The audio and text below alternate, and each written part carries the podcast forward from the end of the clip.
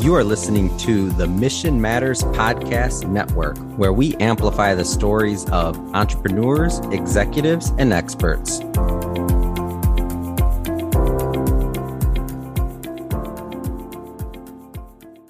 I recall hearing a friend of mine say about this idea of returning to work. If my workplace forces me to go back into the office, I'm done. I'm looking for new work. There's no good reason for me to go back into the office when it's absolutely clear that I can get all my work done here at home. What was she talking about? Well, she's talking about what many are talking about. It's the Great Resignation. Let's talk about it in the Coach's Corner. Welcome to the Coach's Corner on the Mission Matter Podcast Network, where you can find, through good coaching, a friendly corner to rest, think, and engage the world better around you. We want to see you get that knockout of success fairly. I'm your host, Denley McIntosh, CEO of Renew IQ Consulting.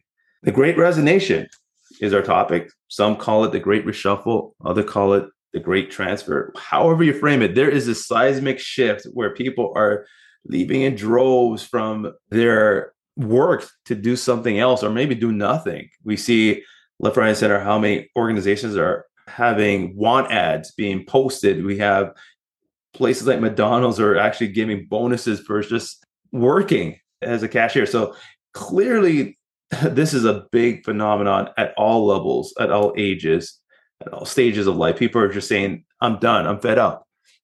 I read this quote from Gold Chaser, and the person writes, like, who knows? But sometimes leaving a job is the only way to get better wages and conditions, a better work-life balance, see better opportunities, or to have more time to work on those side hustles. Well, I think Gold Chaser, the writer there, has it bang on. People are just fed up and say, listen, I can get better work life if I'm not here. And I even take a pay cut, take a pay cut in my stress level, right? If I feel better about myself, better about my prospects of life, better able to capitalize on opportunities and help my family, then why not? Why not? And the truth of the matter is the organizations need to pivot and need to respond quickly because people are, as I said, they are fed up. And there is this big wave, seismic wave of people leaving. I was reading Forbes magazine, their article on July 22nd, 2022, how the Great Resignation will become the great reconfiguration. And they wrote, quote, we are witnessing a great reconfiguration of how employees expect to be treated by employers. Henry Ford gave his workers a full two-day weekend as early as 1926. But now a weekend is expected in most office jobs, unless the job involves serving customers over the weekend. We have certain expectations of the employer and employee relationship. And what was normal before the pandemic is now being challenged, The workplace has changed. It has. There's a democratization of power that's now gone to the employees that has never been done in history. It usually what we find ourselves is that the employers, the workplaces have the upper hand, right? This is throughout history, but this is now changing, at least in our part of the world. It is changing quite rapidly. And part of those changes is that the way that we look at work is leading up to those changes. There's changes in the meaning of work. And I was looking at it from a few perspectives here in terms of the feelings, in terms of mindset or the attitude and language, what we say about work. Feelings, there's a sentiment that people don't want to feel like human doings, but they want to feel like human beings. Not human doings, but human beings. And the meaning of work has changed where people don't want to be seen as a cog in some kind of machinery, right? They want work to dignify them. They want to feel more humanized. They want to feel more alive. Now, granted, not every job is going to produce that feeling at such a great degree.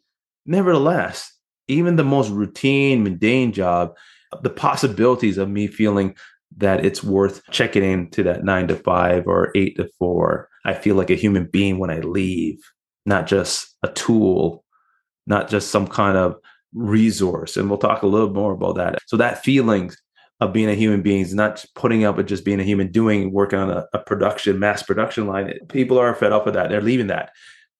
That's their mindset. And this mindset now is saying we're no longer just producers, we're people who happen to produce. And that's the mindset. And now organizations are now moving that direction, and because many of their staff are asking, or some even demanding, that the means, at one point, the means justify the ends. We're producing, it doesn't matter how we get there, people run roughshod out on each other, and those get sick and hurt, and it doesn't matter because we produce that vehicle, we produce that drug, medication, we reproduce those garments and outfits. It doesn't matter. The ends justify the means. People say no more of that. We need our organizations, our workplaces, our managers to see that people do matter, and caring for people and creating production shouldn't be at odds with one another. It shouldn't be polar opposites. Right. So we can care about people and create great products. So there is a shift from production to people. And then there's a language part. This is interesting, too, that we see that organizations are not using human resources, at least in terms of a brand, when they talk about the leaders. And they're using terms as people development and culture and talent.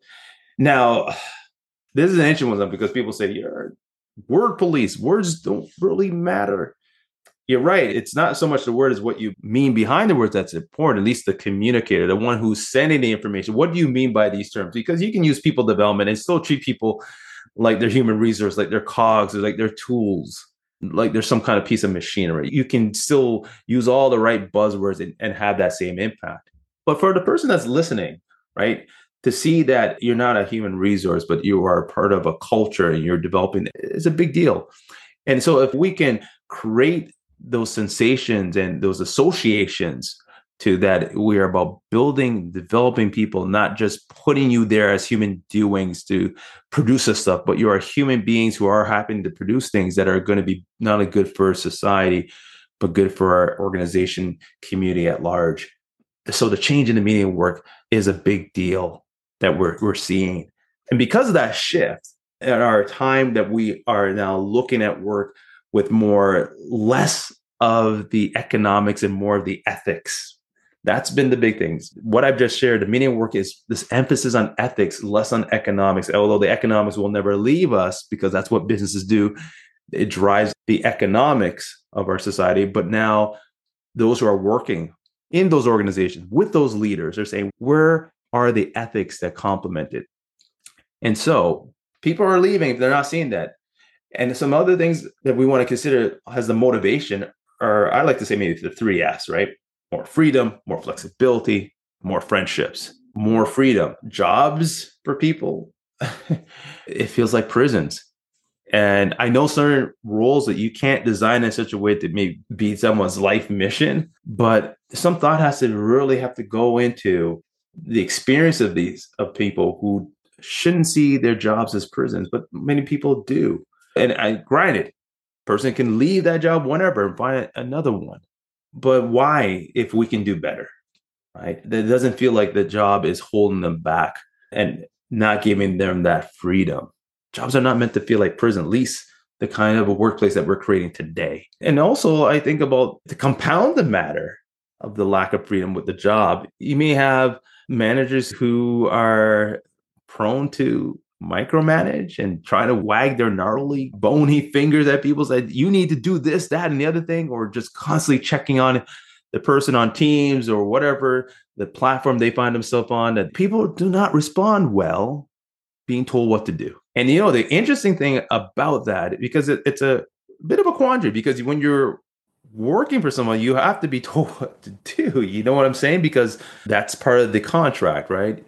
I tell you what to do. I pay you for it.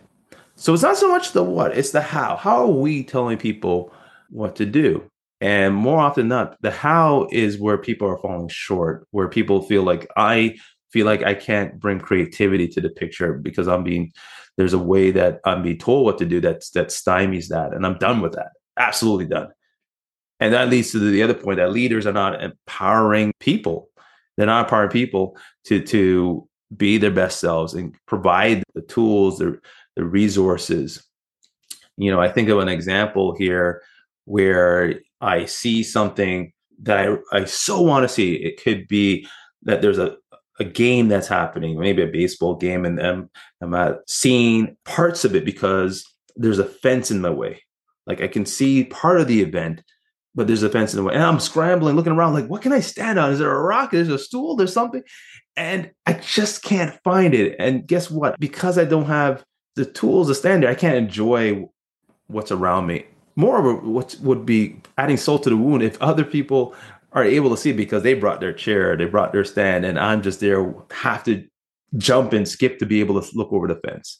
Here's my point. When leaders don't empower people with the right stool to stand and see what's ahead of them and where they can go next, me jumping out down, I feel the sense I don't have the freedom to see what's ahead of me. And so people are done. If leaders are not empowering to do that, compound that, those leaders are bad and just simply bad people, because a lot of people don't quit on the jobs, they quit on the leaders. The lack of freedom that comes with not having a good leader, organizations not designing work that allows people to that the ability to move and not feel like it's a prison, and having a culture that's about developing relations, not fear. If organizations aren't moving that direction, guess what? I'm gone. I'm done. I'm looking for more freedom. And that will create more flexibility for me. And that's the thing. People are also looking, professionals, employees are looking for more flexibility. They're saying that my organization aren't respecting my life issues. My organization not respecting my change in priorities of my own life. My organization not respecting the diversity of learning that I so need. And those life issues that come up, right, is so important to think about. When we say, you think about life issues, and maybe going back to a little bit of the lack of freedom, and I said that people don't want to be told what to do. There's a connection to that. When you have a life issue come up, but your manager saying, telling you what to do, get back to work, you can't pursue taking care of your children or your taking care of your own health. That's bad, right? Russell, an executive coach, talked about the pandemic exposed how much work had become like adult daycare, and everyone is expected to be in a certain time. They're expected to stay till a certain time, and it's best to look busy in between, right? That lack of flexibility is not there for those life issues. And then you have a change, whether you get married or you get divorced or you have a child, like those change in priorities to kind of deal with those situations, especially if you have an aging parent, which is right now a big deal in our culture because people are living longer, which creates the sandwich generation. If you have younger children to look after and an elderly parent, the change of priorities. And when you have a workplace that's not allowing for that because they're saying you need to work 50, 60, 70 hours, the change of priorities are not going to be able to accommodate that work experience. So I'm looking for more flexibility. I'm also looking for diversity of learning as well, and that my organization is truly creating opportunities that I can do another job whilst doing my existing job, because you're encouraging me with my growth. But if you're saying, no, this is the only thing you can do, you're only making widgets, are those people who are making widgets. If that's the only thing that you're asking me to do and nothing else, there's no diversity of learning. There's no creativity of that can go into my day to help humanize the workplace. That's a lack of flexibility. There is. And we know certain workplaces are less accommodating to certain people when it comes to these sort of diversity learning, and the flexibility is not there because this is your job. It's in this box. You're a box worker. That's it. So people are leaving that. They want more flexibility. That's so critical in the terms of the move. So more freedom, more flexibility. And the other F that I mentioned, more friendships. More friendships. Work is not allowing for building community inside its place. Work is not allowing for building community outside of its place. And the work is not providing that space for belonging, because in those building community, those are where friendships are found, right? Those are friendships are found in any space that brings people together. If the work is such that you're working 50, 60, 70 hours consistently, which may not be even legal if you're not compensating the people. Well, that's a different story. If you are in an environment that's always about work, you don't have time to belong to other groups and affinity groups. Guess what? People are saying, I'm done with that. I need friends. I enjoy the company. When you go on a vacation and you're spending time with the people you love, and it's like you forget, oh my goodness, this feels so good. I'm going back to a 70-hour work week. There's no way I'm done with that. People are looking for more friendships. And if the workplace is preventing that inside, people are done. And if the workplace is preventing that outside because of the amount of hours, people are going to be done as well. And they're also looking for more friendships through this, the idea of the space of belonging. And I talk a lot about that. And that's a theme. And whenever I talk about building a better workplace culture, the more friendships within workplaces creates better engagement, creates more loyalty. So if people are resigning and leaving a job, remember, people don't quit on positions so much. They quit on the people. And if there's a bad manager and your bad peers, guess what? Those things are going to be in up top, the fore of someone's mind that says, I'm out of here. I'm resigned. I'm looking for something different. It's so important. I remember talking to a woman who was part of my community where I support public servant professionals, especially those who have been marginalized in the workplace for whatever reason, just being a really support group, a peer support group for one another. And she just talked about how hard it is in our workplace to make genuine connections. And the workplace she finds herself not only it doesn't allow for that, it is actually a toxic work environment, just simply bad place for her. And for her at this point, options are not plentiful to move and take on different opportunities. And one of the things that we can do, we have done, is to bring her into our community to provide encouragement, a space of belonging, to help. And so that bid was an extension of her work, has made her at least keep that role. And so what I'm just saying that when you don't have those friendships, you're quick to resign. You're saying, I'm done. I'm out of here. Because people don't quit so much the positions, but they quit on the people. And that's really critical. So we talked about the lack of freedom. There's this lack of flexibility and lack of friendships. People are looking for more friendships, especially when there's less of that's happening because there's less volunteering and less people participating in religious establishments, institutions. People are lonely and they're looking for friends. So anything that really impedes that, they're going to be done with that. And so they need flexibility, they need that freedom, they need those friendships. So what I want to say then, if that's you and you've said, you know what, enough is enough, I need a change. There's got to be a way out. Time for a change. I'm out of here. Is there a good way, a better way to go about resigning? And that's what I want to talk to you in really the last moments here, really in that Coach's Corner. What kind of coaching advice would I give? Well, there's 5 key steps I want you to keep in mind. How do we resign? How do I resign in a way that is really, it brings everything in a very coordinated fashion, a coordinated manner. So let me just say that 1, you want to talk about your feelings and frustrations to a trusted person, spouse, partner, or friend. 2, you want to consider the impact if you move immediately versus over time.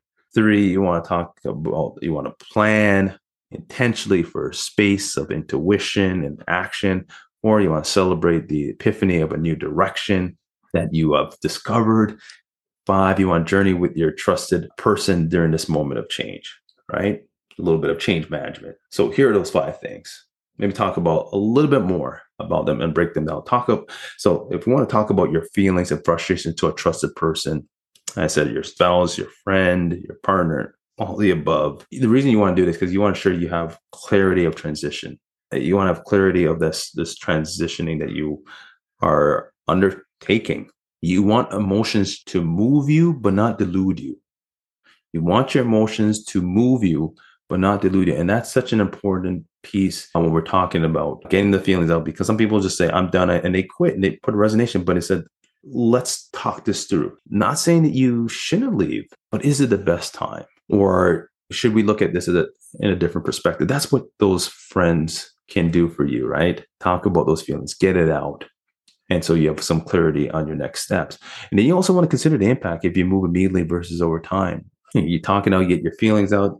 You also say, okay, if we do it today, we do it tomorrow, who gets hurt?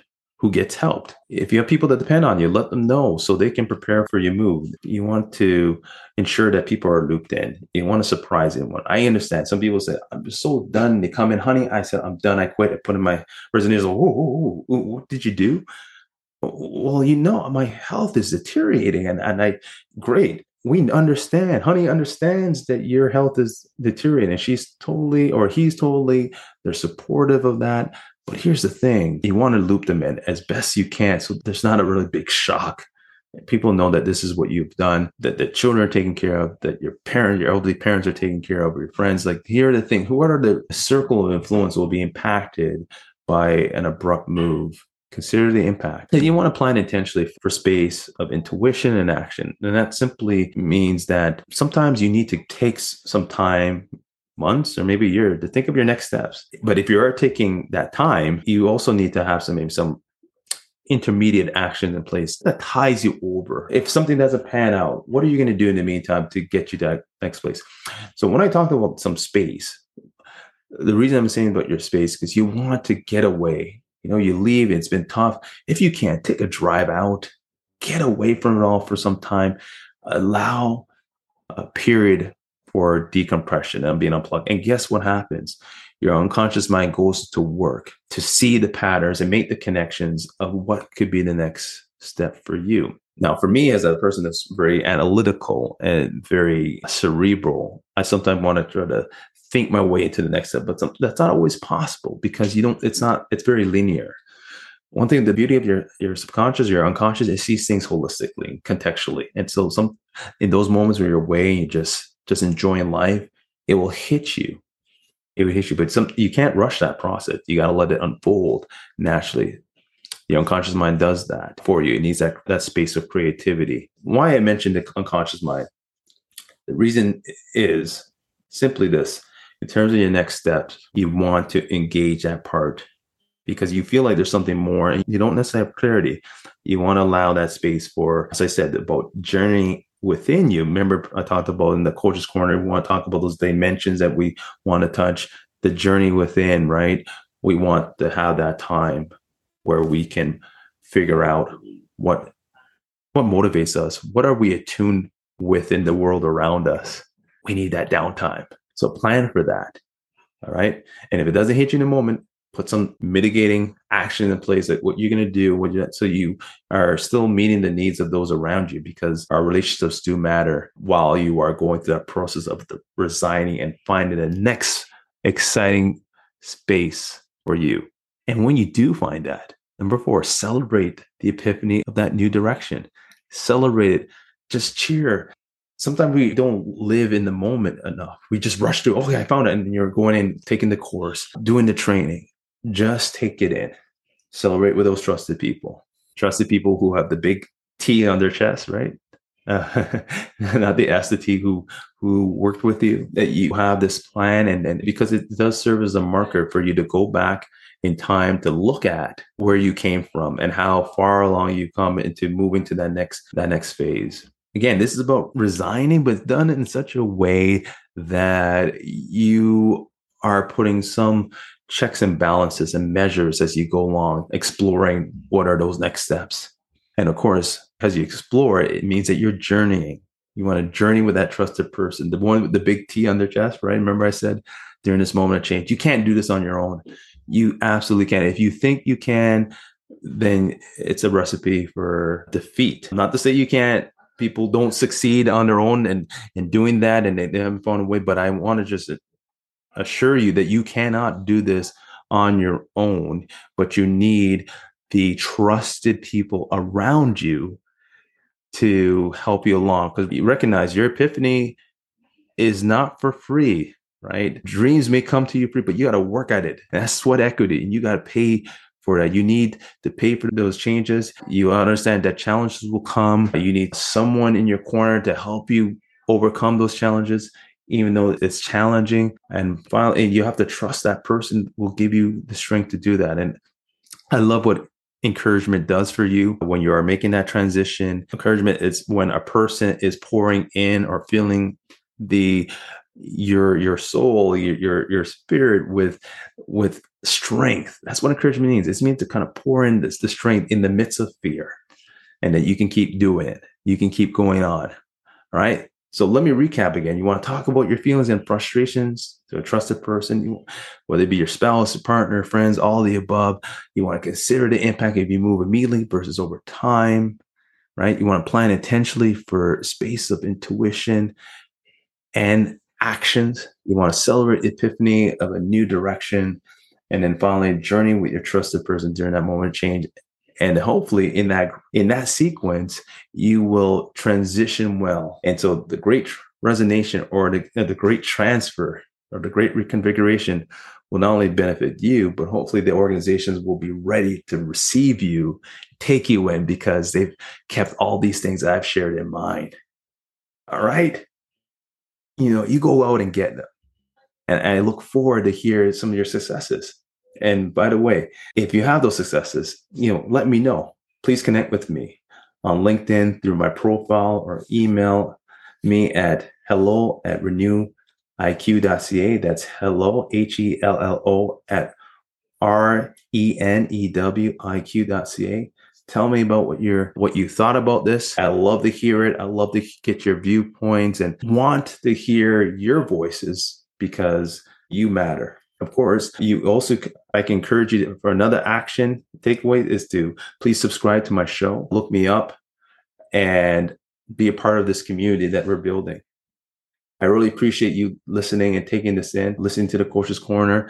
This has been another broadcast of the Coach's Corner where I bring your head, heart, and hands together so you can go out and fight to be your best self and help others do the same. Make it a great day in the Coach's Corner, and we'll see you next time. This has been a Mission Matters Network production. Listen to this show and browse our entire catalog by visiting missionmatters.com.